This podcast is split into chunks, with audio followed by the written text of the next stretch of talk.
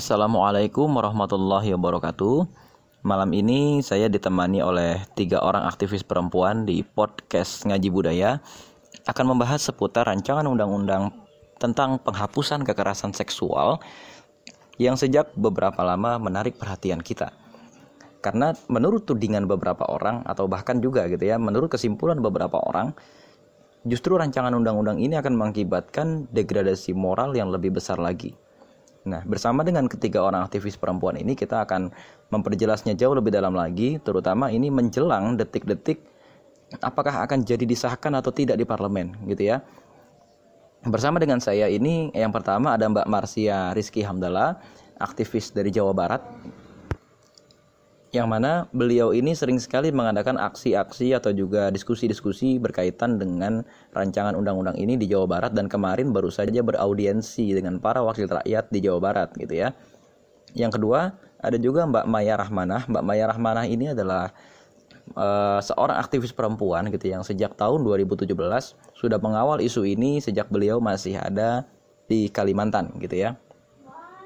Selanjutnya ada juga Mbak Tari Lestari Beliau adalah seorang aktivis perempuan yang memahami seluk-beluk hukum di balik rancangan undang-undang ini. Beliau hari ini berdomisili di Purwokerto dan sedang menempuh studi untuk pengkhususan di bidang hukum gitu Mbak ya. Baik, uh, untuk itu saya akan pertama-tama menuju kepada Mbak Marsia Rizky Hamdala dulu. Untuk Mbak Marsia, kemarin ketika audiensi ke DPRD Jawa Barat terutama gitu ya, Mbak Marsia itu kemarin apa yang terjadi gitu ya sampai kemudian bisa diterima di DPRD Jawa Barat, apa yang dibicarakan di sana dan apa hasilnya. Dan kira-kira rancangan undang-undang ini sebetulnya hari ini sudah sampai di tahap mana dan sekritis apa? Gitu ya Mbak kira-kira ya. Bismillahirrahmanirrahim. Assalamualaikum warahmatullahi wabarakatuh. Terima kasih kepada Kak Amar Arisalah yang telah memberikan lagi untuk bergabung di dalam podcast Ngaji Budaya. Sebelumnya, saya mau memperkenalkan diri kembali nih. Nama saya Marsia Rizky Hamdala dari kami Kabupaten Bandung yang juga sebagai gerakan peduli perempuan di Bandung Raya. Jadi, saya akan memberikan reportase terkait aksi maupun audiensi yang teman-teman saya lakukan pada tanggal 16 September 2019 ini nih. Jadi, saya Beserta teman-teman sealiansi Ruang Riung yang ada di Bandung, aliansi tersebut memuat banyak sekali organisasi dan komunitas yang terdapat di Bandung Raya. Adapun hasil atau materi-materi yang kami sampaikan pada saat aksi maupun audiensi di DPRD Provinsi Jawa Barat. Yang pertama nih, kami menemukan adanya laporan UNDP dan USAID tentang Being LGBT in Asia. Jadi, judulnya adalah Being LGBT in Asia. Apa sih Being LGBT in Asia ini? Being LGBT in Asia diluncurkan pada tanggal 10 Desember 2012. Merupakan upaya pembelajaran yang pertama kali setingkat Asia yang dilakukan bersama organisasi-organisasi dan para pimpinan komunitas LGBT di Asia. Jadi, ternyata LGBT di Asia ini sudah memiliki pertemuan. Nah, dan pertemuan ini atau diskusi-diskusi yang secara Asia ini didampingi oleh UNDP dan USAID. Indonesia sayangnya masuk ke dalam delapan negara prioritas nih. Selain Indonesia, ada juga negara-negara seperti Cina, Filipina, Kamboja, Mongolia, Nepal, Thailand, dan juga Vietnam. Upaya ini mempelajari nih. Jadi di laporan ini tuh mempelajari bagaimana hal-hal yang dialami dan dijalani LGBT di delapan negara prioritas tersebut. Laporan ini yang saya temukan dan teman-teman saya temukan ini ternyata adalah hasil dokumentasi, berbagai presentasi, dan diskusi dalam dialog komunitas LGBT nasional Indonesia yang diselenggarakan pada tanggal 13 sampai 14 Juni 2013 di Bali. Wah, ternyata ada LGBT nasional Indonesia juga ya. Dan itu ternyata dilaksanakannya di Bali. Gak semua orang tahu tentang hal itu. Hasil temuan tentang kapasitas-kapasitas organisasi LGBT di Indonesia ternyata sudah relatif besar nih jumlahnya. Terdiri dari dua jaringan nasional dan 119 organisasi yang didirikan di 28 provinsi dari 34 provinsi di Indonesia. Wah, ternyata organisasi maupun jaringan LGBT di Indonesia sudah hampir mencakup seluruh provinsi di Indonesia dari beragam komposisi, ukuran, dan usia. Organisasi-organisasi ini perannya apa sih? Ternyata mereka juga berperan aktif nih dalam bidang kesehatan, publikasi dan penyelenggaraan kegiatan sosial, dan juga pendidikan. Wah, selain mereka memang sudah hampir mencakup seluruh provinsi di Indonesia, peran-peran mereka pun ternyata strategis juga gitu.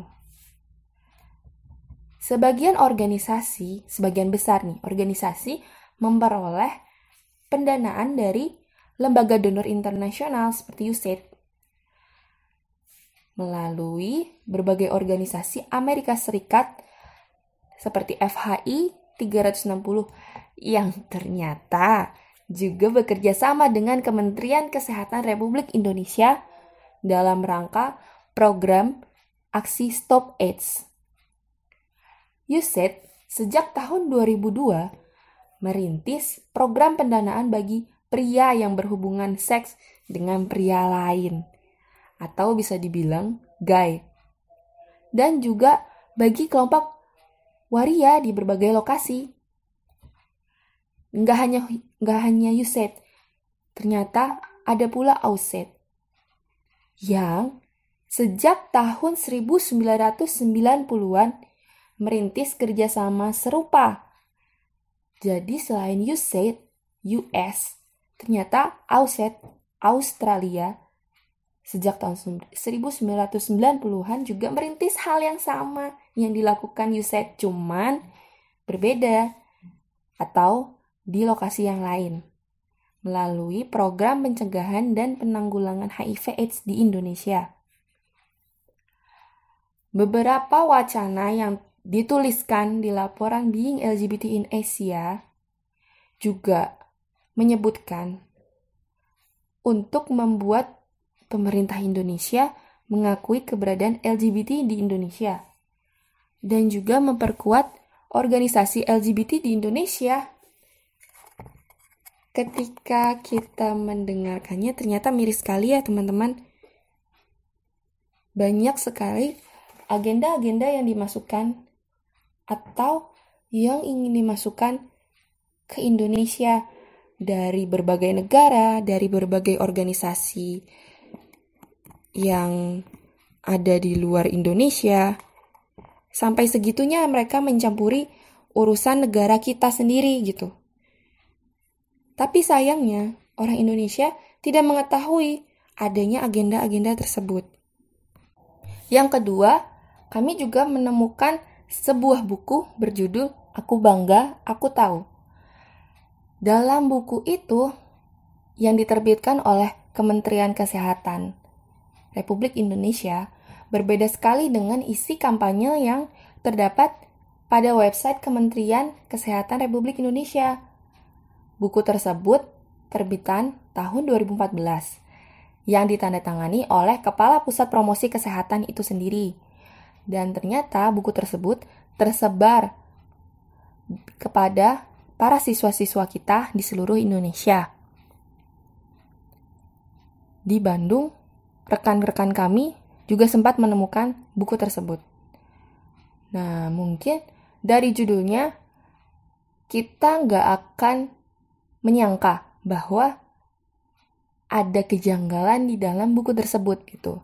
Karena yang berada di atau aku bangga dan aku tahu, kampanye aku bangga dan aku tahu ini di dalam website Kementerian Kesehatan itu tidak ada sama sekali kejanggalan. Berbeda sekali dengan buku yang kami temukan gitu. Yang ternyata isinya bukan lagi seks bebas. Tapi ada edukasi yang bernama seks tanpa resiko. Apa sih seks tanpa resiko atau seks no resiko ini? Berbeda sekali dengan istilah seks bebas yang sebelumnya diutarakan oleh Kementerian Kesehatan. Istilah yang dipakai sudah sangat berbeda secara makna, secara pengertian, ketika seks bebas dan ketika seks berisiko itu secara tidak langsung pemerintah membolehkan kita melakukan seks. Dengan catatan seks tersebut tidak berisiko. Berbeda dengan seks bebas. Seks bebas ya berarti seks yang dilakukan secara bebas gitu Nah, di dalam buku ini, di bab ketiga, ada materi tentang gender. Di sana diterangkan bahwa gender adalah pembagian peran dan tanggung jawab tanpa yang terbentuk dari sosial masyarakat. Jadi, tanggung jawab yang terbentuk dari sosial masyarakat dan tergantung pada budaya sekitar nih. Namun tanpa membedakan jenis kelamin. Di sana juga diperkenalkan tentang orientasi gender lainnya. Selain jenis kelamin yang selama ini kita ketahui laki-laki dan perempuan, mereka menyebutkan adanya heteroseksual, biseksual, lesbian, gay, dan sebagainya gitu. Ternyata tidak hanya itu aja nih. Di buku tersebut yang kami baca, siswa juga diajarkan bagaimana cara pacaran yang sehat. Cara melakukan seks tanpa resiko agar tidak hamil. Bisa dengan menggunakan kondom dan sebagainya.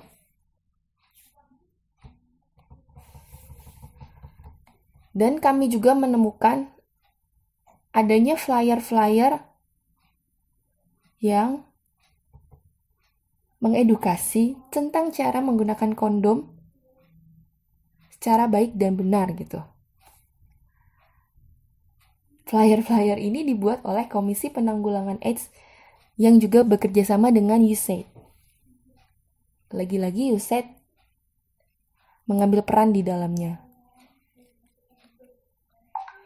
Lalu ada juga Komisi Penanggulangan AIDS atau KPA di Jawa Barat mengatakan bahwa pengidap virus HIV di Jawa Barat mencapai 38.000 jiwa. 90 persennya karena hubungan seksual, 10 persennya akibat jarum suntik.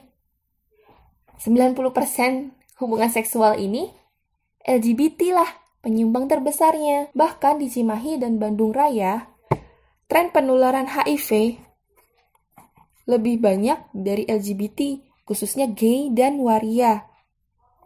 Yang lebih membuat kita miris lagi adalah total gay di Jawa Barat mencapai 50.000 orang. Yang ketiga adalah gender based violence. Apa sih gender based violence itu? Kalau diartikan ke dalam bahasa Indonesia, gender based violence itu adalah kekerasan berbasis gender. Jadi, kekerasan yang dirasakan oleh orang-orang gender tertentu gitu. Kekerasan berbasis gender adalah kekerasan yang ditunjukkan kepada seseorang karena gendernya, baik perempuan maupun laki-laki yang mengalami kekerasan berbasis gender. Tetapi ternyata mayoritas korban adalah perempuan dan anak perempuan. Apa sih bentuk kekerasan berbasis gender itu? Dewan Eropa mengadakan konvensi tentang pencegahan dan pemberantasan kekerasan terhadap perempuan dan kekerasan rumah tangga sebagai patokan untuk legislasi internasional tentang penanganan kekerasan berbasis gender. Jadi, di Eropa sudah ada nih konvensi tentang pencegahan pemberantasan kekerasan terhadap perempuan dan kekerasan dalam rumah tangga. Buat apa sih tujuannya? Tujuannya itu untuk patokan legislasi internasional nih, penanganan kekerasan berbasis gender itu sendiri gitu. Jadi mereka sudah punya terhadap hal itu. Membingkai kekerasan berbasis gender dan kekerasan terhadap perempuan sebagai tindakan gender yang merupakan pelanggaran hak asasi manusia dan bentuk diskriminasi terhadap perempuan.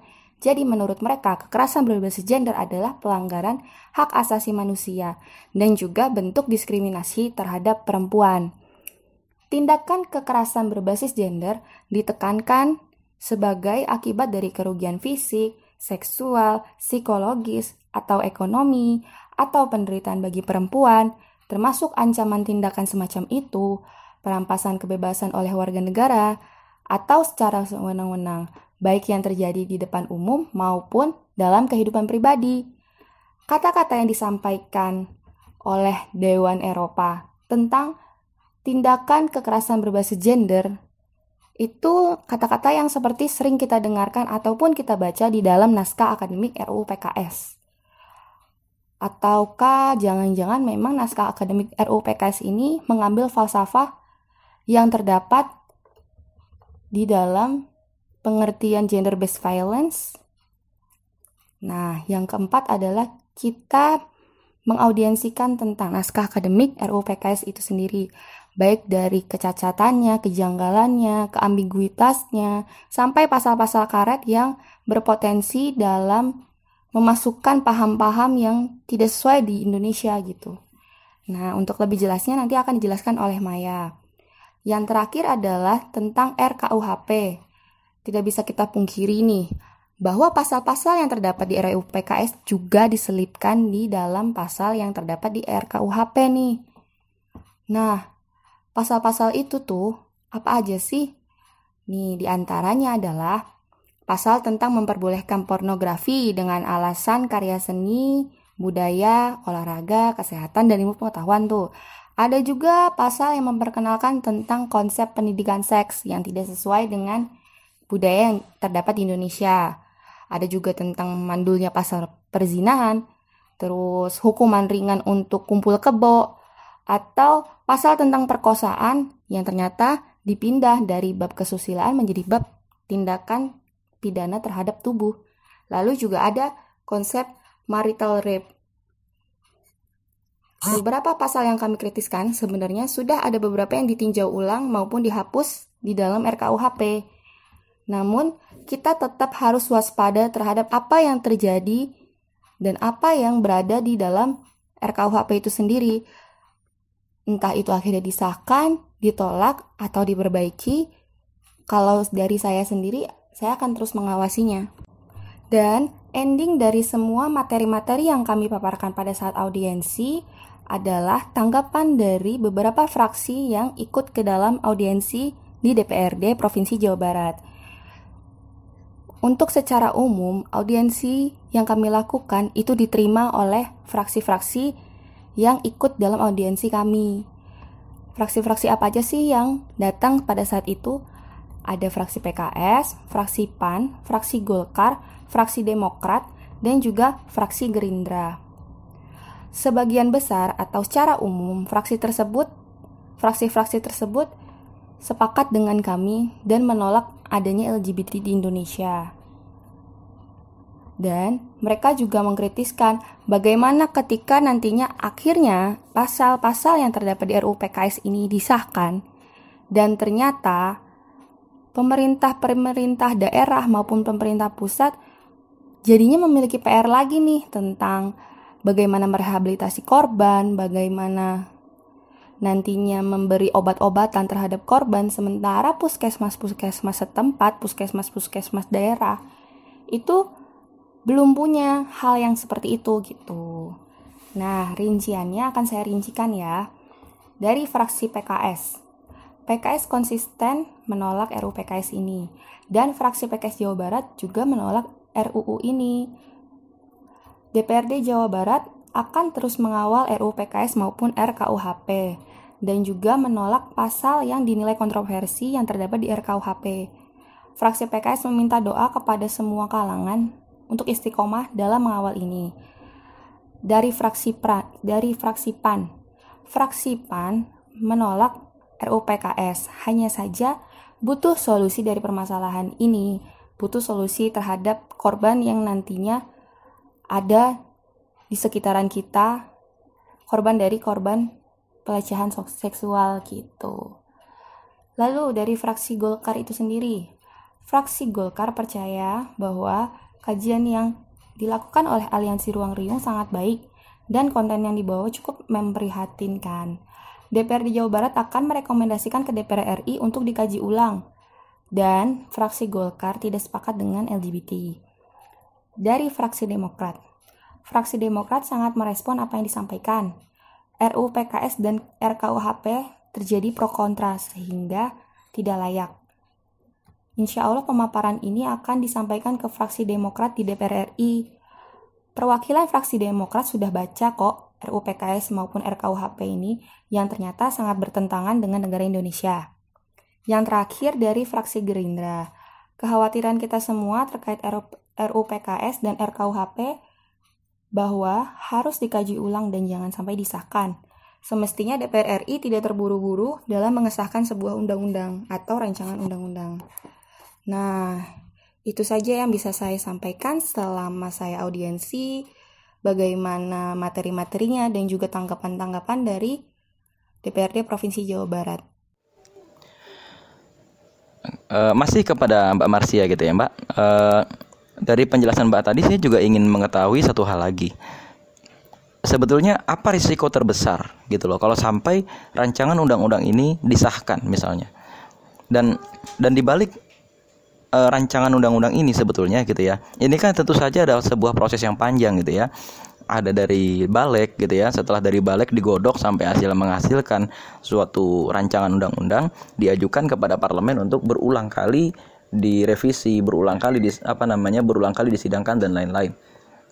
Ini kenapa seolah-olah kita tuh baru ramai sekarang? Itu yang pertama. Terus yang kedua, Eh, sebetulnya rancangan undang-undang ini sendiri diusulkan oleh siapa ya kalau boleh tahu dan niat awalnya itu untuk apa rancangan undang-undang ini diajukan sebetulnya pada saat itu gitu Mbak Marsia kira-kira Baik, Bismillahirrahmanirrahim. Terima kasih Kak Almar atas pertanyaannya. Apa sajakah di balik rancangan undang-undang tersebut? Menurut yang disampaikan oleh DPR RI bahwa Proses berjalannya sebuah undang-undang melalui tahapan-tahapan sebagai berikut. Yang pertama, pada tanggal 26 Januari 2016, usulan RU tersebut masuk ke dalam program legislasi nasional 5 tahunan atau disingkat Prolegnas. Pengusung Prolegnas tersebut ada tiga fraksi partai di DPR RI, yaitu FPDIP, FPKB, dan juga FPAN. Pada saat RU masuk ke dalam prolegnas, RU tersebut dibahas dulu nih ke dalam badan legislasi atau biasa disebut balik. Dan di tahun 2017, akhirnya RU tersebut masuk ke dalam rapat panja atau rapat panitia kerja. Pembahasan RUU PKS hingga saat ini. Jadi, pembahasan tersebut masih dibahas di rapat panja hingga saat ini. Apakah di pihak kontra tidak mengajukan apa-apa? Tentu tidak. Yang saya ketahui terdapat satu fraksi partai yang terus berjuang untuk mengawal RUU PKS ini, yaitu fraksi Partai PKS. Dan ada satu organisasi yang concern terhadap keluarga mengajukan daftar inventaris masalah. Siapa organisasi tersebut? Yaitu organisasi AILA. Dan nyatanya, Hingga hari ini DPR RI ternyata tidak menanggapi DIM yang mereka berikan. Di balik pergolakannya RU tersebut di DPR RI, nyatanya pengusung dari adanya RU PKS ini adalah Komnas Perempuan. Dari catatan-catatan tentang kasus pelecehan seksual yang mereka miliki, mereka akhirnya mengusung RU PKS tersebut dan tercantum di dalam rencana strategis Komisi Nasional Anti Kekerasan Terhadap Perempuan tahun 2015 hingga 2019. Apa sih sebenarnya yang terjadi di balik pembahasan RUU PKS tersebut di Komnas Perempuan? Selanjutnya akan dijelaskan oleh Mbak Tari. Terima kasih. Dari Mbak Marsia gitu ya yang penjelasannya sudah sedemikian ringkas tapi lengkap. Kita akan menuju kepada Mbak Maya Rahmanah gitu ya. Selamat malam Mbak Maya. Jadi aktivis perempuan muslimah ini kan di mana-mana itu mengajukan penolakan. Sebetulnya yang saya ingin ketahui, isi dari pasal per pasal ini atau isi dari ayat per ayat undang-undang ini sebetulnya apa sih yang menjadi titik e, penolakan atau yang menjadi titik yang di sini nih sebetulnya tersimpan kan ya, tersimpan kunci dari degradasi moral tadi. Pasal berapa sajakah dan apa saja konsekuensi-konsekuensi dari pasal ini gitu Mbak. Ketika akhirnya pasal ini nanti jadi disahkan dan diterapkan. Nah, kira-kira itu ya Mbak ya. E, mungkin bisa tolong dijelaskan dalam bahasa yang ringkas gitu ya.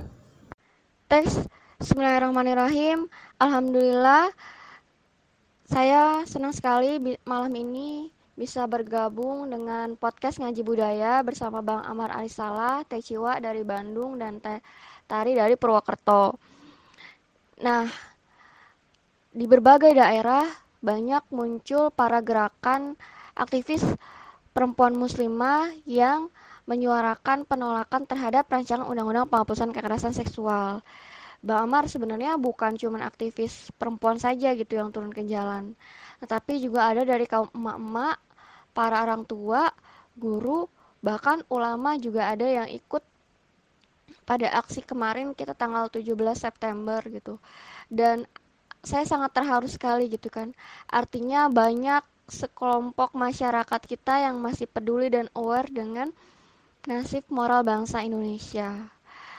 Dan uh, ketika rakyat mahasiswa turun ke jalan dan Indonesia sedang tidak baik-baik saja Nah, melihat pasal-pasal apa saja yang kemudian ini menjadi sebuah keresahan, menjadi sebuah uh, masalah baru ketika nanti akan disahkan. Nah, kita lihat kekerasan seksual, penghapusan kekerasan seksual ini judulnya sangat bagus sekali gitu. Tetapi isinya ternyata ketika kita bedah masih menyimpan dan penuh masalah apalagi ketika disahkan gitu kan. Bagaimana pengimplementasiannya nanti? Pasti akan juga menimbulkan polemik-polemik baru yang ada gitu. Nah bukannya menyelesaikan masalah tapi menimbulkan polemik baru. Ya uh, kita masuk. Apa saja yang masih bermasalah gitu? Kita pahami dulu Kata kekerasan itu artinya keras atau yang dipaksa gitu kan. Sedangkan kejahatan itu adalah perbuatan yang jahat, melanggar nilai dan norma. Dan itu adalah perbuatan dosa. Jadi kekerasan sama kejahatan ini dua peristilahan yang berbeda. Nah, uh, kemudian dari definisi kekerasan seksual itu apa? Kalau menurut kamus PBB, kekerasan seksual itu artinya karena ketimpangan relasi kuasa dan atau relasi gender. Jadi itu mengakibatkan kekerasan seksual. Nah, ini kata gender ini apa sih artinya gitu. Dan ini munculnya dari mana sih gender gitu. Nah, teman-teman ini munculnya ini, ini dari kamus PBB ya. Berarti artinya ini muncul dari peristilahan asing gitu. Nah gender adalah konstruksi sosial yang dibangun gitu. Berbeda dengan uh, seks biologis. Kalau seks biologis atau jenis kelamin hanya ada dua laki-laki sama perempuan. Kalau gender itu yang dibangun, konstruksi sosial yang dibangun. Nah, gender terbagi menjadi tiga. Identitas gender, ekspresi gender, dan orientasi seksual.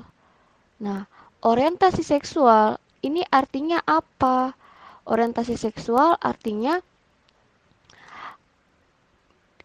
berorientasi seksual kepada hewan, berorientasi seksual kepada benda, berorientasi seksual kepada mayat, berorientasi seksual sesama jenis.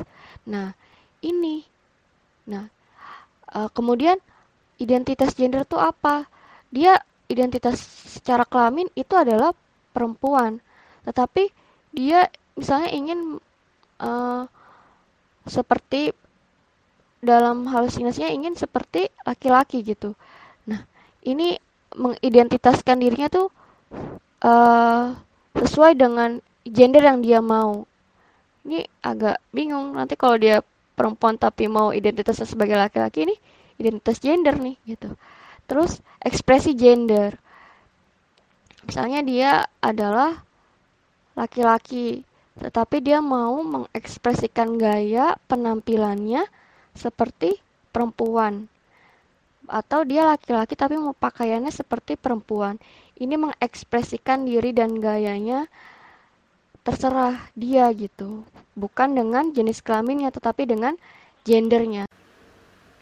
Melakukan hubungan seksual laki-laki dan perempuan di luar pernikahan dengan sadar artinya tidak tanpa paksaan dengan persetujuan. Di sini berarti diperbolehkan dong karena berdasarkan konsen, persetujuan dan tidak dipaksa. Kalau dipaksa dan yang memaksa bisa dipidanakan. Jadi, kekerasan seksual di sini digaris bawahi oleh setuju atau tidak, bukan dilihat pada moral. Di mana moral yang membedakan baik atau buruk dan bukan dilihat pada agama.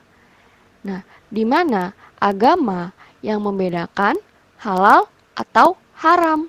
Sedangkan pandangan semua agama yang ada di Indonesia terkhusus uh, dalam pandangan masyarakat yang bermayoritas Islam dalam hal seksualitas hanya ada dua, yaitu dalam hubungan sah atau tidak. Yang sah ialah setelah akad pernikahan. Ini adalah hubungan halal. Yang tidak artinya di luar pernikahan. Ini adalah hubungan haram. Berarti berzina. Nah, nah kita lanjut. E, contohnya, contoh sederhana misalnya. Karena di sini menggarisbawahi kata persetujuan, terus bagaimana para perilaku yang dia itu uh, melakukan hubungan seksual tanpa paksaan gitu. Artinya dia uh, setuju gitu karena kan di sini cuman tidak mampu memberikan persetujuan dalam keadaan bebas. Nah, artinya tidak memberikan sanksi tegas kepada perilaku perzinahan gitu. Terus bagaimana orang yang melakukan seksual dengan kesepakatannya? Laki-laki misalnya sama laki-laki, perempuan dengan perempuan gitu dengan kesepakatannya. Dan ini apakah uh, tidak terkena delik pidana padahal itu adalah perilaku menyimpang. Jadi uh, melarang perilaku LGBT ini apakah termasuk ke dalam kekerasan seksual? dan menyembuhkannya juga termasuk kekerasan seksual. Kalau dia merasa tidak setuju gitu. Dia merasa dipaksa gitu. Ini pihak yang kedua yang akan dipidanakan. Nah, kemudian e, meminta anak untuk memakai pakaian yang sesuai dengan jenis kelaminnya gitu. Apakah ini termasuk kekerasan seksual gitu? Padahal ini bisa juga dia mengekspresikan gendernya. Terus meminta anak untuk memakai busana sesuai dengan norma. Jika anak yang gak mau, kemudian ibunya memaksa, apakah termasuk kekerasan seksual? Nah, e, berangkat dari definisi kekerasan seksual, ini saja sudah e, mengandung bias makna gitu. Dan permasalahan-permasalahan, menimbulkan permasalahan dan pertanyaan gitu. Jadi bagaimana kita bisa melanjutkan ke pasal berikut gitu artinya uh, ketika mengacunya kepada definisi ini semuanya tuh pemikirannya ke definisi ini gitu yang dipaksa artinya yang tidak dipaksa perilaku penyimpangan penyimpangan yang tidak dipaksa diperbolehkan dong gitu nah jadi ya saya anggap bahwa pasal-pasal yang lainnya pun juga ikut bermasalah ketika definisinya bermasalah gitu. Nah, lanjut ya. Oke, kita lihat ke bab pasal 2 tentang asas dan tujuan. Nah, di sini yang disebutkan hanya HAM, non diskriminasi, kepentingan terbaik bagi korban, keadilan, kemanfaatan dan kepastian hukum. Jadi, bagaimana dengan asas dan asas Indonesia ini kan berpijak pada ideologi Pancasila gitu. Dan di sini tidak termaktub di dalamnya. Hmm? Karena uh, sila kita pertama adalah ketuhanan yang Maha Esa. Artinya uh, harus berpijak juga kepada agama gitu. Sedangkan mayoritas uh, masyarakat Indonesia beragama Muslim. Nah, menurut data statistika, kan mayoritas nih masyarakat Indonesia adalah Muslim. Sudah seharusnya uh, Islam ini juga kan ada bab tersendiri tentang perzinahan, tentang seksual, gitu, tentang rumah tangga. Nah, uh, hingga akhirnya juga jangan sampai ini menjadi sebuah uh, hal yang bertentangan dengan keyakinan masyarakat di Indonesia, tentu juga sebagai negara demokrasi tentang hal yang diyakini masyarakat Indonesia dalam hal perjinahan, dalam hal seksualitas dan rumah tangga ini artinya keluarga ya. Eh, ini juga harusnya terakomodir di asas dan tujuan ini gitu. Hmm. Kenapa tidak berasaskan pada Pancasila? Itu sedangkan berdasarkan Undang-Undang Nomor 12 Tahun 2011 tentang pembentukan peraturan perundang-undangan menyatakan bahwa Pancasila adalah sumber dari segala sumber hukum di Indonesia. Artinya ketika tidak sesuai dengan Pancasila, maka sebenarnya undang-undang ini sudah sudah cacat cacat hukum gitu. Oke, lanjut. Pada pasal 11, ini tentang bentuk-bentuk kekerasan seksual. Bentuk-bentuk kekerasan seksual di sini juga masih ambigu. Yang saya anehnya itu bentuk-bentuk kekerasan seksual di naskah akademik tahun 2017 yang beredar. Di dalam naskah akademiknya ada 15, tapi di dalam draftnya ada 9. Nah, kalau kalau nanti di dalam draftnya nggak ada maka dicari di dalam naskah akademiknya. Gitu. Kenapa uh, tidak sama bentuk-bentuknya ini? Gitu. Oke di sini bentuk-bentuk kekerasan seksual yang ambigu dan hanya mencangkup aborsi pelacuran dan hubungan seksual yang dipaksa saja gitu. Uh, kenapa nggak tulis aborsi pelacuran gitu kan? Jadi maksudnya adalah karena keras itu kan yang dipaksa gitu. Jadi pantas saja ketika harus bersanding dengan yang dipaksa itu karena kata dasarnya itu kan kekerasan. Berbeda kalau dengan kejahatan. Nah padahal uh, aborsi pelacuran ini perbuatan yang jahat. Apalagi kalau dipaksa.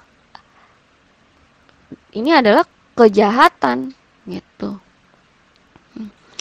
Jadi uh, jina dan perilaku menyimpang seperti LGBT ini sudah pasti tidak kena delik hukum.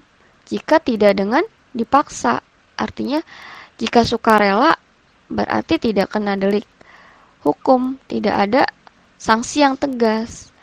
Jadi di dalam bentuk-bentuk kekerasan seksual ini tidak menegaskan kepada perilaku perzinahan, pemerkosaan, perilaku uh, eh, LGBT dan juga para perilaku yang menyimpang tidak ditindak tegas para pergaulan bebas gitu di dalam di dalam uh,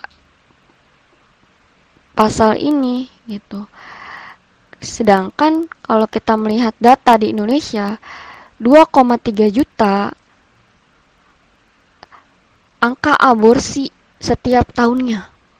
Dan setengah dari 2,3 juta ini yang aborsi itu adalah anak-anak remaja. Terus bagaimana ketika RUU ini membiarkan uh, aborsi yang sukarela gitu. Kemudian 40% pekerja PSK atau para pelacur ini data 2013 ya. Mereka itu adalah perempuan.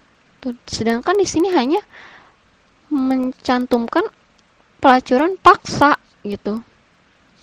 Bagaimana pelacuran yang yang pada sukarela gitu. Sedangkan sebenarnya pelacuran di Indonesia yang terjadi itu juga belum ada pasal secara tegas. Jadi yang kalau ditangkap sama polisi itu cuma diintrogasi aja gitu, tapi dilihat pasal yang nggak ada akhirnya dilepaskan. Ya contoh salah satu artis 2019 menjemput rezeki itu yang ditangkap mucikarinya karena kena pasal UITE mem, mem, menawarkan orang gitu kan perdagangan orang lewat media sosial tapi uh, perilaku yang melacurkan diri sudah bebas karena nggak ada hukum yang tegas terkait pelacuran ini. Nah, kenapa harus ada kata paksa? Itu. Ya, bagaimana pelacuran yang sukarela ini tidak kena delik hukum. Kemudian HIV dan AIDS ini cukup tinggi di Indonesia, 48 ribu. Dan 21 persennya yang mengidap AIDS itu adalah laki-laki sesama laki-laki. Nah, artinya bagaimana ketika RUU ini nanti disahkan? Itu yang memperboleh jadi membe, membe, membebaskan ya. Lebih ke membebaskan para pelaku yang menyimpang gitu. Dengan keambiguan ini gitu. Kemudian uh, dan pasal-pasal lainnya gitu kan nah sebenarnya kita uh, melihat daripada uh, pasal per pasal ini seperti ada konstruksi baru gitu dalam hal seksualitas yang hendak dibangun di dalam RU ini. Karena kalau kita melihat suatu undang-undang itu yang kemudian nanti akan menjadi aturan di masyarakat kita dan itu akan diadopsi menjadi pandangan. Karena ini meng, apa membuat aturan dalam hal seksualitas tentunya ini akan memberikan pandangan dalam hal seksualitas nah karena ada kata konsen persetujuan kata-kata paksa artinya memberikan kebebasan yang tan yang tidak dipaksa gitu sehingga memang tidak ada uh, sanksi yang tegas tindakan yang tegas terhadap perilaku menyimpang seperti LGBT, perjinahan dan pergaulan bebas. Sehingga hal inilah yang menjurus kepada degradasi moral bangsa Indonesia yang kita khawatirkan gitu. Kemudian bagaimana konsekuensinya? Tadi ya, sehingga seperti berpotensi melegalkan perzinahan. Padahal perzinahan dilihat dari segi apa pun itu adalah perbuatan keji. Gitu. Karena tidak dianggap kekerasan jika dilakukan atas dasar suka sama suka. Terus RUPKS ini akan menyuburkan perilaku menyimpang Nah, berpotensi melegalkan prostitusi dan aborsi apabila perilaku tersebut dilakukan atas kesadaran sendiri. Nah, Terus bagaimana dengan perkosaan, perbudakan seksual dan bentuk-bentuk kekerasan seksual dalam RUU PKS ini e, bisa dimaknai sangat multitafsir. Artinya e, masih dalam pandangan yang kebebasan yang tidak tanpa paksa. Terus RUU ini berpotensi mengkriminalisasi hubungan seksual yang halal Misalnya di dalam rumah tangga, seorang istri yang merasa dipaksa berhubungan seksual secara biologis oleh suaminya. Gitu. Misalnya istrinya nggak mau artinya nanti di di dalam hal ini uh, termasuk kekerasan seksual kalau suaminya memaksa.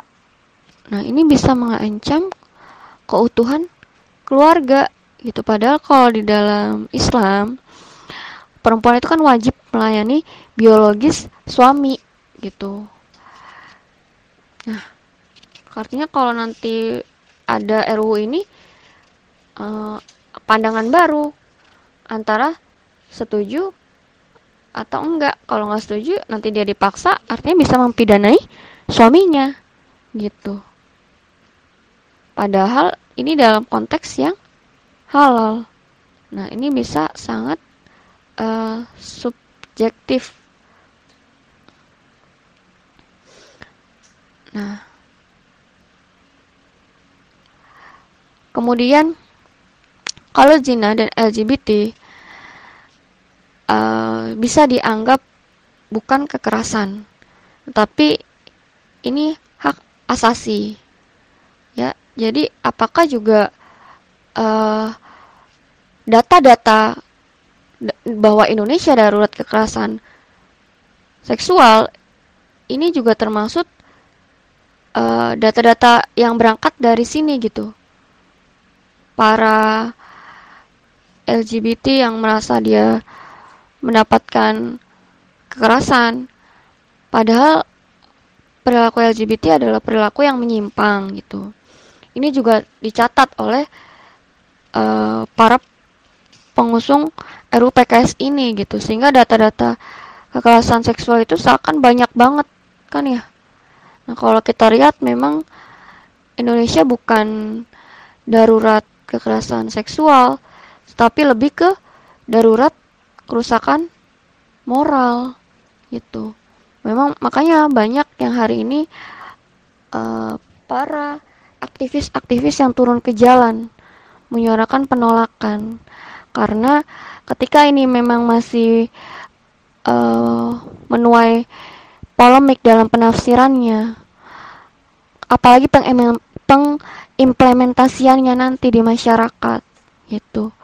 Dan jangan sampai hal ini mengundang bencana baru bagi Indonesia sehingga kita menganggap yang menolak RUPKS ini bahwa RUPKS bukanlah solusi. Karena di samping itu juga sudah ada undang-undang yang sebenarnya melindungi untuk uh, para korban, tetapi penegakan hukumnya yang harus diperbaikin gitu. Nah, ini juga ada penelitian terbaru menunjukkan bahwa terdapat 8 pengidap HIV dari 200 waria dan gay dengan rentang usia terbanyak antara 20 sampai 49 tahun. Usia laki-laki produktif dengan biaya pengobatan yang harus dikeluarkan negara hingga 1 juta per bulan. Bayangin, kalau ada 200 waria dikali 1 juta per bulan. Berapa banyak uang negara yang harus dihabiskan untuk uh, penyakit seksual seperti ini gitu dan ini menjadi beban uh, anggaran bagi negara Indonesia sedangkan hutang Indonesia aja makin membengkak gitu kan.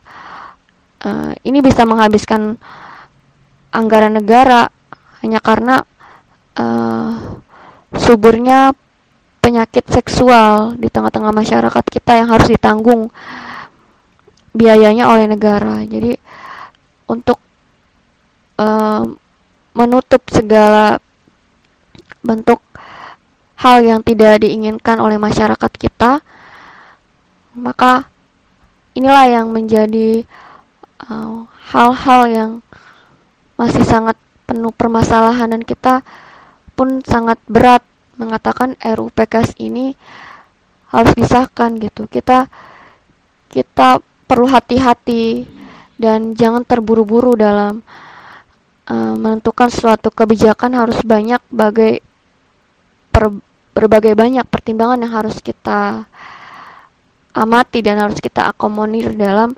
merumuskannya gitu. Baik ya, itu tadi penjelasan pasal per pasal yang cukup jelas gitu ya dari Mbak Maya Rahmana. Selanjutnya untuk pertanyaan kedua, saya ingin memperdalam lagi.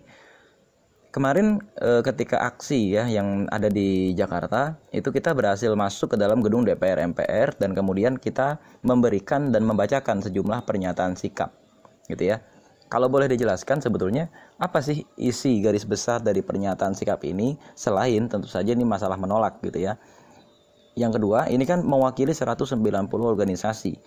Tapi pertanyaan saya sekarang, seberapa kuat pernyataan sikap ini ya di tengah detik-detik akhir menjelang undang-undang ini akan disahkan?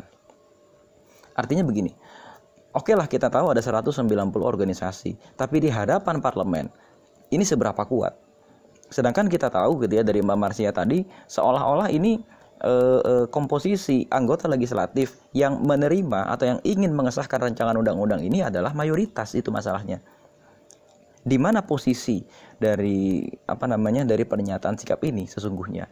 Apakah kuat gitu loh? Dan kalau memang kuat misalnya sebetulnya apakah e, artinya saya tidak menanyakan masalah probabilitas gitu, tapi dalam hal ini di mana posisi pernyataan sikap ini gitu, Mbak? Ya, Isi dari garis besar pernyataan sikap kita pada aksi tanggal 17 September tempo lalu belum lama ini gitu kan. Uh, ini merupakan aksi yang cukup banyak gitu kan dari berbagai kalangan dan ini juga aksi serentak di berbagai daerah itu dan pusatnya di Jakarta di Senayan itu masa kita hampir 300 lebih yang menyuarakan penolakan secara, tegas gitu tindak kami adalah tegas menolak rancangan undang-undang penghapusan kekerasan seksual. Nah, uh, jadi ada uh, posisi gitu kan, di mana posisi 190 ormas ini. Nah, 190 ormas ini uh, tentunya tersebar gitu di berbagai daerah yang melatar belakangi berbagai macam halayak di masyarakat kita gitu. Nah, mereka mengkaji tentunya juga merupakan uh, para tokoh-tokoh dan para akademisi, para pakar-pakar hukum dan para ulama gitu kan yang ada di dalam ormas-ormas ini yang ikut serta mengkaji dengan mendalam dan kehati-hatian mereka menyatakan untuk menolak karena ini bukan solusi bagi uh, degradasi moral bangsa dan masalah dari kekerasan maupun kejahatan seksual itu sendiri yang ada di Indonesia. Jadi uh, di mana posisi 190 ormas ini posisinya adalah ini sekelompok masyarakat yang menolak artinya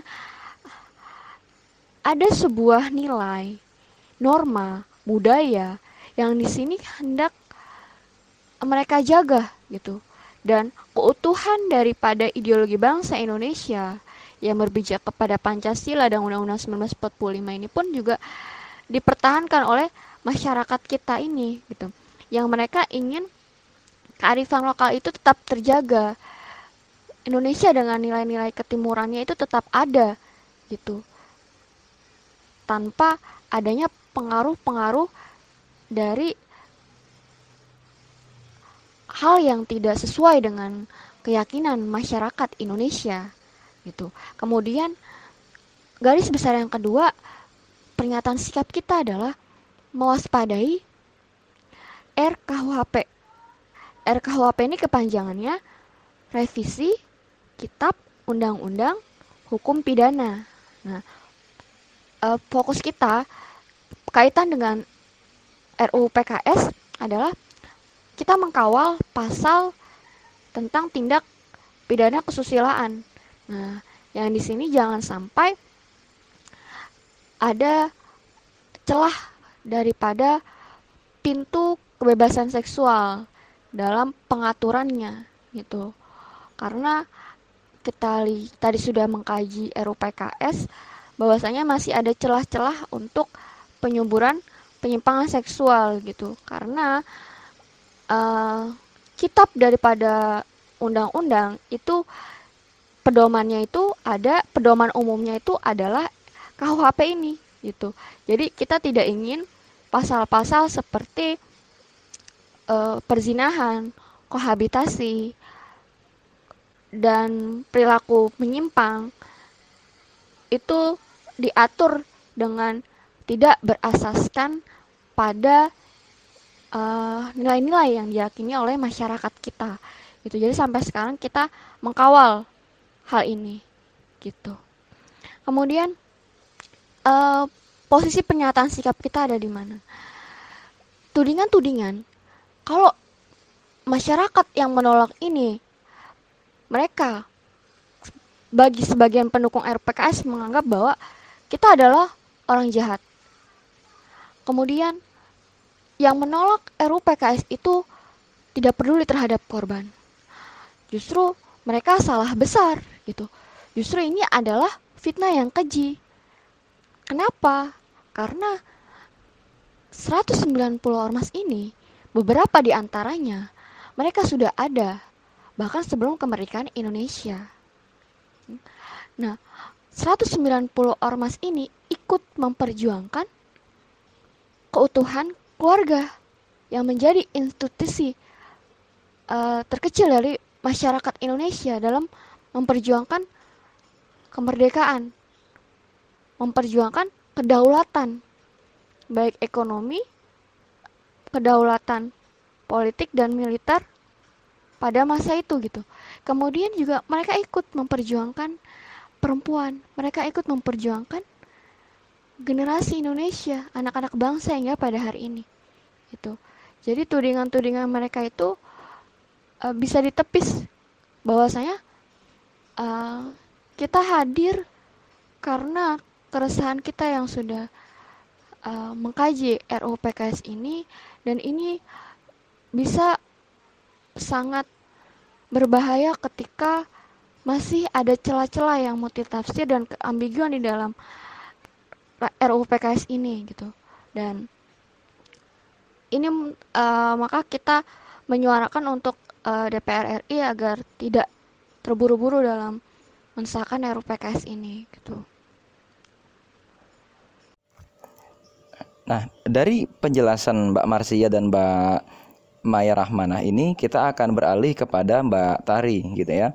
Mbak Tari ini adalah seorang aktivis perempuan dari bidang akademisi hukum sehingga beliau mengerti sekali bagaimana dari ide-ide tentang kemanusiaan, ide-ide mengenai penghapusan diskriminasi diubah menjadi satu teks akademik undang-undang. Rancangan undang-undang anti pelecehan seksual ini gitu ya atau rancangan undang-undang penghapusan kekerasan kepada perempuan ini sesungguhnya sejarahnya panjang sekali dari 34 tahun yang lalu ketika Majelis Umum Perserikatan Bangsa-Bangsa itu merumuskan satu undang-undang atau satu konvensi gitu ya pada tahun 79 mengenai penghapusan segala macam diskriminasi dan segala macam bentuk kekerasan kepada perempuan yang kita kenal sekarang dengan nama konvensi CEDAW.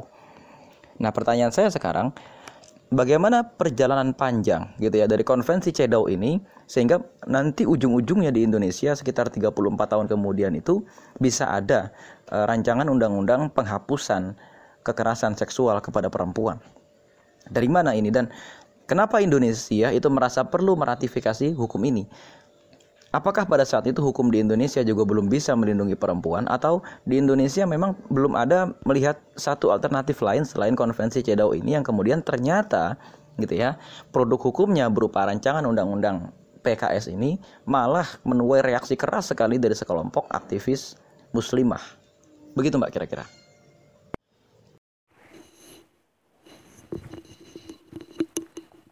Bismillahirrahmanirrahim. Assalamualaikum warahmatullahi wabarakatuh.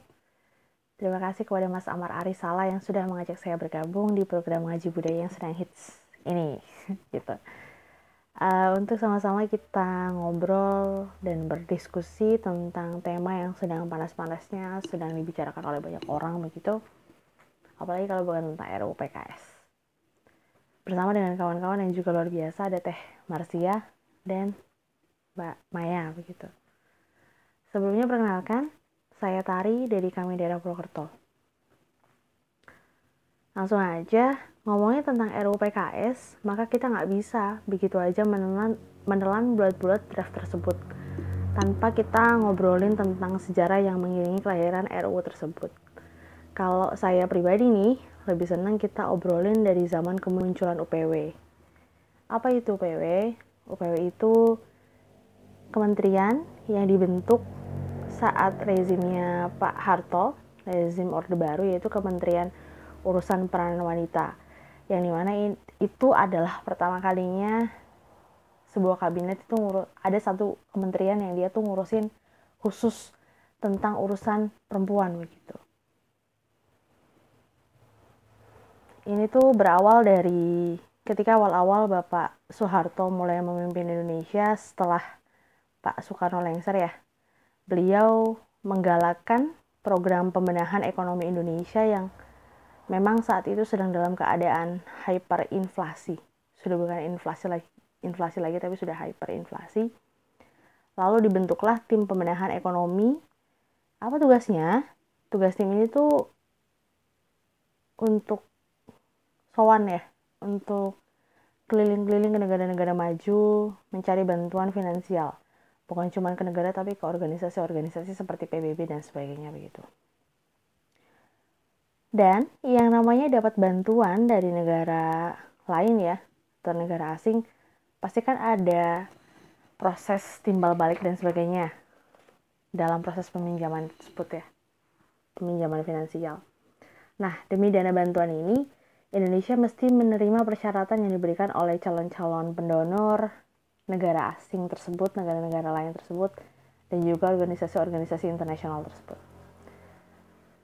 Nah, pas banget nih, pada tahun 1970 sampai 1973-an, di barat sedang booming yang namanya atau sedang happening dengan isu woman in development. Apa itu woman in development? Secara mudahnya, woman in development ini kayak kayak sejenis konsep perempuan dalam pembangunan. Jadi ini adalah cikal bakalnya konsep kesetaraan gender di barat sana. Ini yang mendasarinya begitu. Pemikiran-pemikiran tersebut.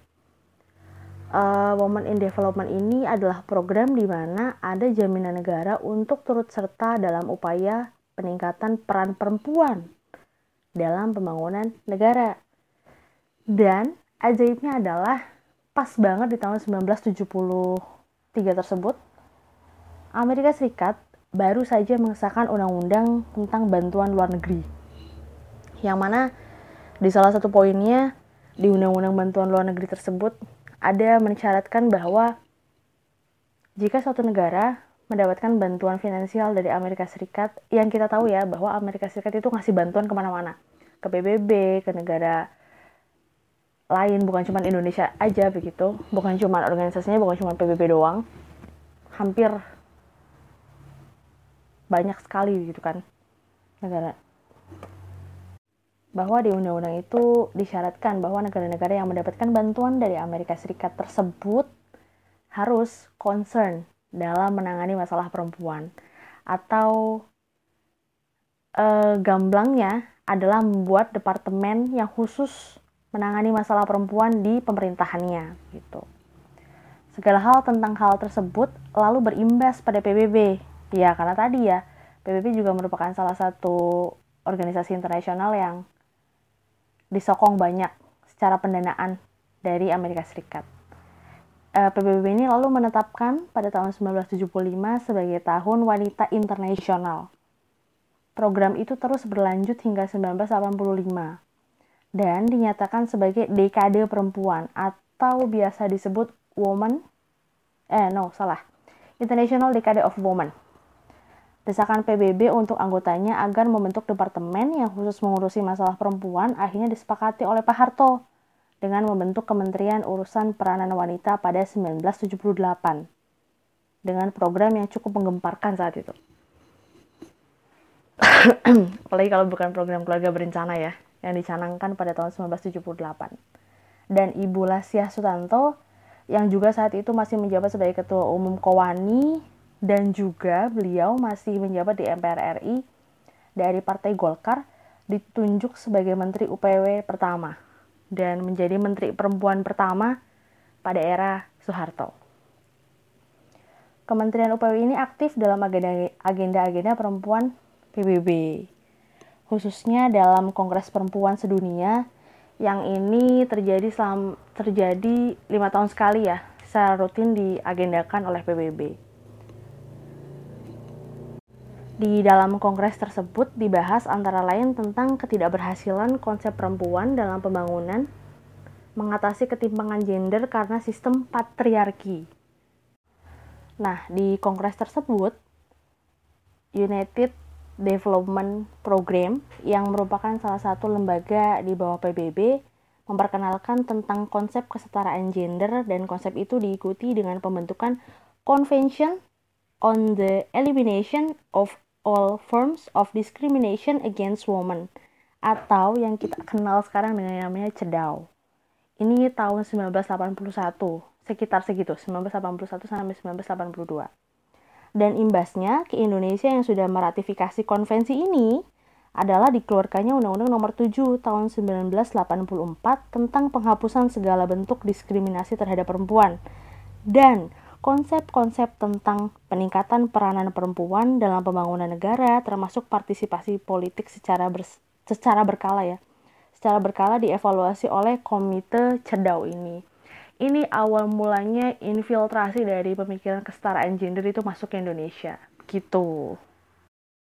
Jadi kalau tadi kita habis ngebahas tentang sejarah ya awal kemunculan dari paham-paham tentang kesetaraan gender dan sebagainya lalu pikiran-pikiran nakal tuh suka muncul bahwa sebenarnya Komnas Perempuan, Kementerian Pemberdayaan Perempuan, CEDAW, nilai-nilai atau konsep-konsep tentang kesetaraan gender yang sekarang kita kenal nih di Indonesia, uh, itu bisa kita ibaratkan seperti bentuk pemaksaan pemikiran dari Barat nggak sih sebenarnya?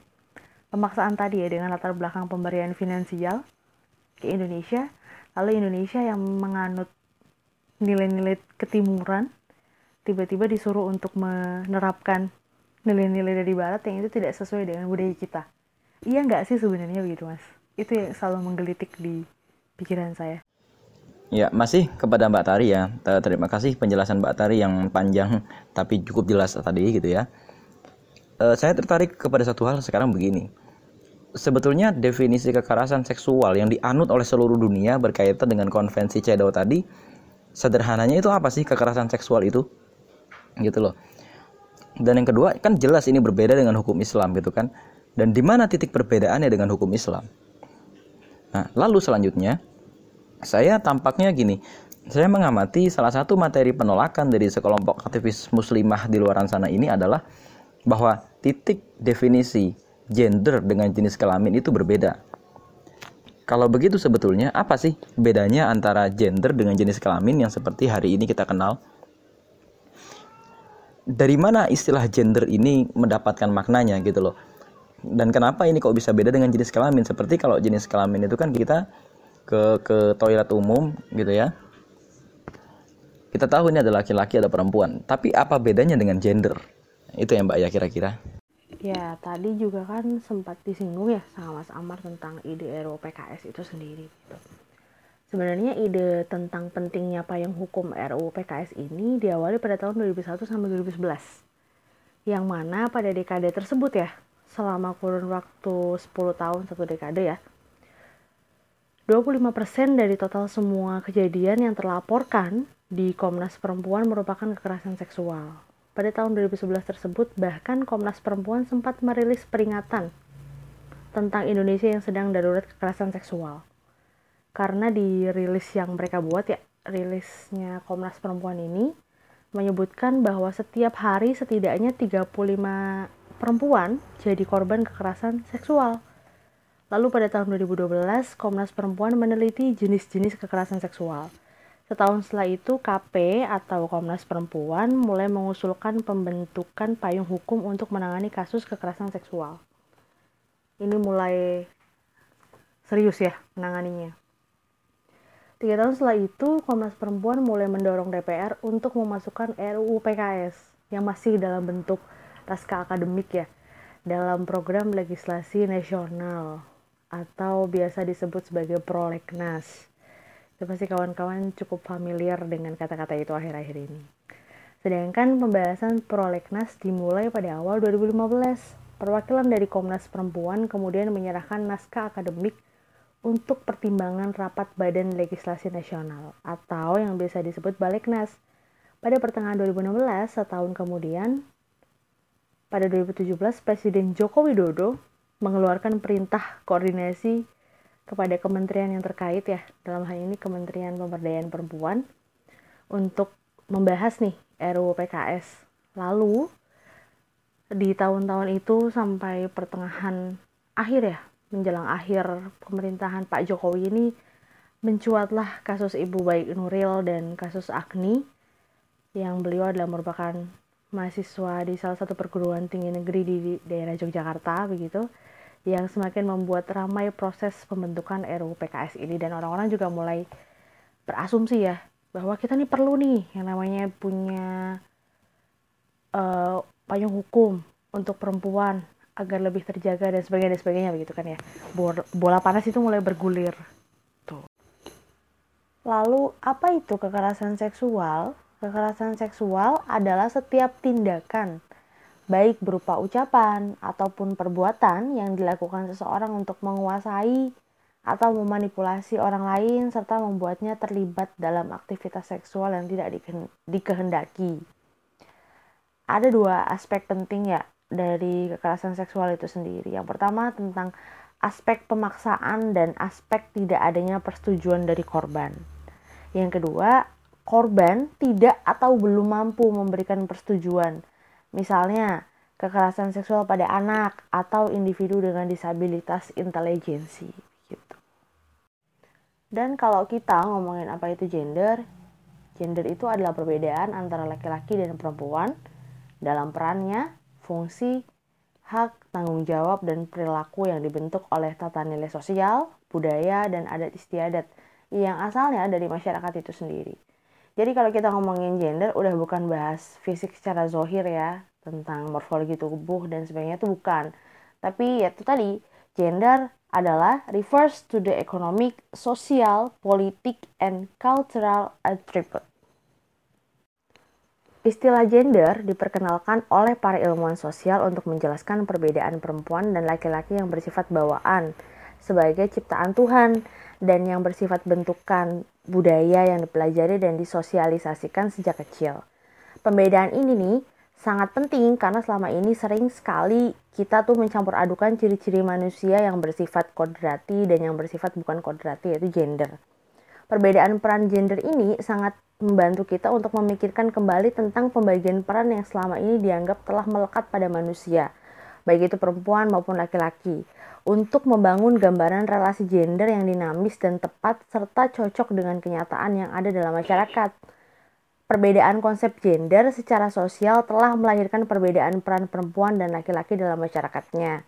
Secara umum, adanya gender telah melahirkan perbedaan peran, tanggung jawab, fungsi, dan bahkan ruang tempat di mana manusia beraktivitas. Sedemikian rupanya, perbedaan gender ini nih melekat pada cara pandang kita sehingga kita sering lupa seakan-akan hal itu merupakan sesuatu yang permanen dan abadi. Sebagaimana permanen dan abadinya ciri biologis yang dimiliki oleh perempuan dan laki-laki. Dari diskusi tadi sebetulnya saya jadi berpikir gitu ya. Uh, dari diskusi ya bersama Mbak Marsia, bersama dengan Mbak Maya, bersama dengan juga Mbak Tri tadi. Jadi sebetulnya kelindan atau poros masalah ya gitu ya yang kita tangkap dari sini adalah yang pertama begini. Sebetulnya kan pangkal penolakan dari kita aktivis Islam gitu ya kepada rancangan undang-undang ini bagi kita gitu ya aktivis Islam. Misalnya begini kalau nanti ada pertanyaan uh, terus Islam solusinya apa? Lantas ada jawaban begini. Ya kan di Islam itu ada surat An-Nisa ada surat An-Nur ada surat Al-Ahqaf Al-Ahzab gitu ya. Ada juga berbagai surat Al-Mujadalah Al-Mumtahanah dan lain-lain. Yang itu kan ternyata isinya mengadvokasi hak dan kewajiban perempuan. Kemudian saya jadi berpikir ternyata surat-surat itu gitu ya itu bukan surat-surat yang turun di masa awal periode dakwah Rasulullah. Tapi surat-surat itu adalah surat yang turun nanti kira-kira setelah 13 tahun Rasulullah berdakwah. Artinya setelah hijrah nah ini kan pemahaman mengenai fase-fase dakwahnya Rasulullah itu penting artinya begini kalau begitu selama 13 tahun dakwahnya Rasulullah Rasulullah tidak fokus dong kepada perempuan atau Jangan-jangan agama Islam memang sejak awal tidak fokus mengadvokasi masalah perempuan.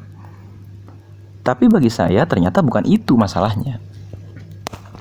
Islam menganggap kekejaman atau kekerasan kepada perempuan, kekerasan seksual terutama kepada perempuan atau kesalahan kesalahan budaya gitu ya. Kesalahan-kesalahan yang diakibatkan oleh budaya yang kemudian berakibat kepada tertindasnya perempuan dalam Islam ternyata masalahnya bukan kemudian perempuannya gitu loh. Tapi yang jadi persoalan ternyata adalah persoalan moral. Mari kita lihat misalnya surat-surat awal yang turun di kota Mekah. Itu kan semua meletakkan e, tolak ukur moral kita. Di awal ketika 13 tahun pertama Rasulullah itu berhijrah di apa berdakwah di kota Mekah, persoalan utama dalam Islam itu adalah moral. Islam menganggap gitu ya, feminisme atau hak-hak perempuan yang kemudian tertindas itu sebetulnya masalah sekunder karena masalah primernya adalah moral gitu loh masalah primernya adalah tidak adanya patokan moral yang jelas. Maka kemudian semua orang menciptakan moralnya sendiri-sendiri dan kemudian itu mengakibatkan penindasan di mana-mana. Dari mulai laki-laki yang bisa menikah lebih dari empat orang gitu ya. Yang bisa menikahi lebih dari empat orang. Atau kemudian ketika laki-laki mendapatkan anak perempuan akan dibunuh atau dijual sebagai budak. Ataupun merajalelanya perbudakan kepada perempuan kan itu ya yang menjadi masalah saya kira. Jadi bukan berarti Islam tidak mengadvokasi perempuan atau tidak konkret. Karena Islam menganggap ini semua adalah persoalan patokan moralitas yang tidak jelas dan solusi bagi masalah-masalah kekerasan yang dalam tanda kutip kekerasan kepada perempuan ini yang berbasis gender terutama adalah mengembalikan patokan moral kita kepada Al-Quran mengembalikan patokan moral kita kepada satu kesepakatan bersama yang mana kesepakatan bersama ini ada dalam Al-Quran. Ya kan? Artinya bahkan sejak awal gitu ya eh, Al-Quran sudah mengatakan di surat-surat awal yang turun eh, muslim itu atau mukmin itu adalah alladzina hum li furujihim yuhafizun. Jadi mereka yang e, menjaga kemaluannya dalam arti ya bahkan mereka-mereka ini gitu ya dalam Islam itu menjaga pandangan mereka gitu kan dari hal-hal yang diharamkan sehingga mereka syahwatnya itu tidak muncul begitu saja karena pangkal dari kejahatan seksual itu adalah masalah syahwat maka dalam Islam ada kewajiban kepada laki-laki ada kewajiban kepada perempuan sehingga keduanya terlindungi kan begitu nah masalah yang kedua gitu ya selain permasalahan-permasalahan e, bagaimana terus kemudian Islam menganggap persoalan ini gitu ya. Ini adalah masalah persoalan budaya di Indonesia yang memang belum sepenuhnya menghargai perempuan. Gitu ya. Tapi kan bukan berarti kemudian RUU PKS ini bagi kita merupakan sebuah jawaban. Gitu kan? Salah satu jawabannya misalnya gitu ya, memperbaiki kualitas pendidikan. Memang tidak praktis gitu kan, memang tidak praktis memang kita sendiri belum bisa memberikan jawaban yang clear. Ya sebagai contoh misalnya kalau kita mengadvokasi kasus perkosaan, itu kan ketika kita mengadvokasi kasus perkosaan ini agak rumit. Sebab gitu ya. E, yang terjadi adalah ketika seorang perempuan diperkosa lalu dilaporkan ke kepolisian, sering kali kasus yang terjadi adalah si polisi menanyakan, Mbak kenapa e, ini baru satu udah satu bulan atau sudah dua bulan baru dilaporkan? Jangan-jangan Mbak sempat berharap dia tanggung jawab, ya kan? Atau jangan-jangan Mbak ketika sudah merasakan malu baru melaporkan ke polisi. Sehingga memang dalam hal ini terjadi dilema gitu loh. Maka dalam Islam, kasus yang ditanganinya itu bukan setelah terjadi, tapi sebelum terjadi pencegahannya bagaimana. Gitu ya. Mungkin kira-kira itu diskusi panjang kita hari ini. Mudah-mudahan bisa memberikan penjelasan yang konkret ya, penjelasan yang cukup jelas. Terima kasih kepada ketiga aktivis perempuan kita. Mudah-mudahan di lain waktu kita bisa bertemu. Assalamualaikum warahmatullahi wabarakatuh.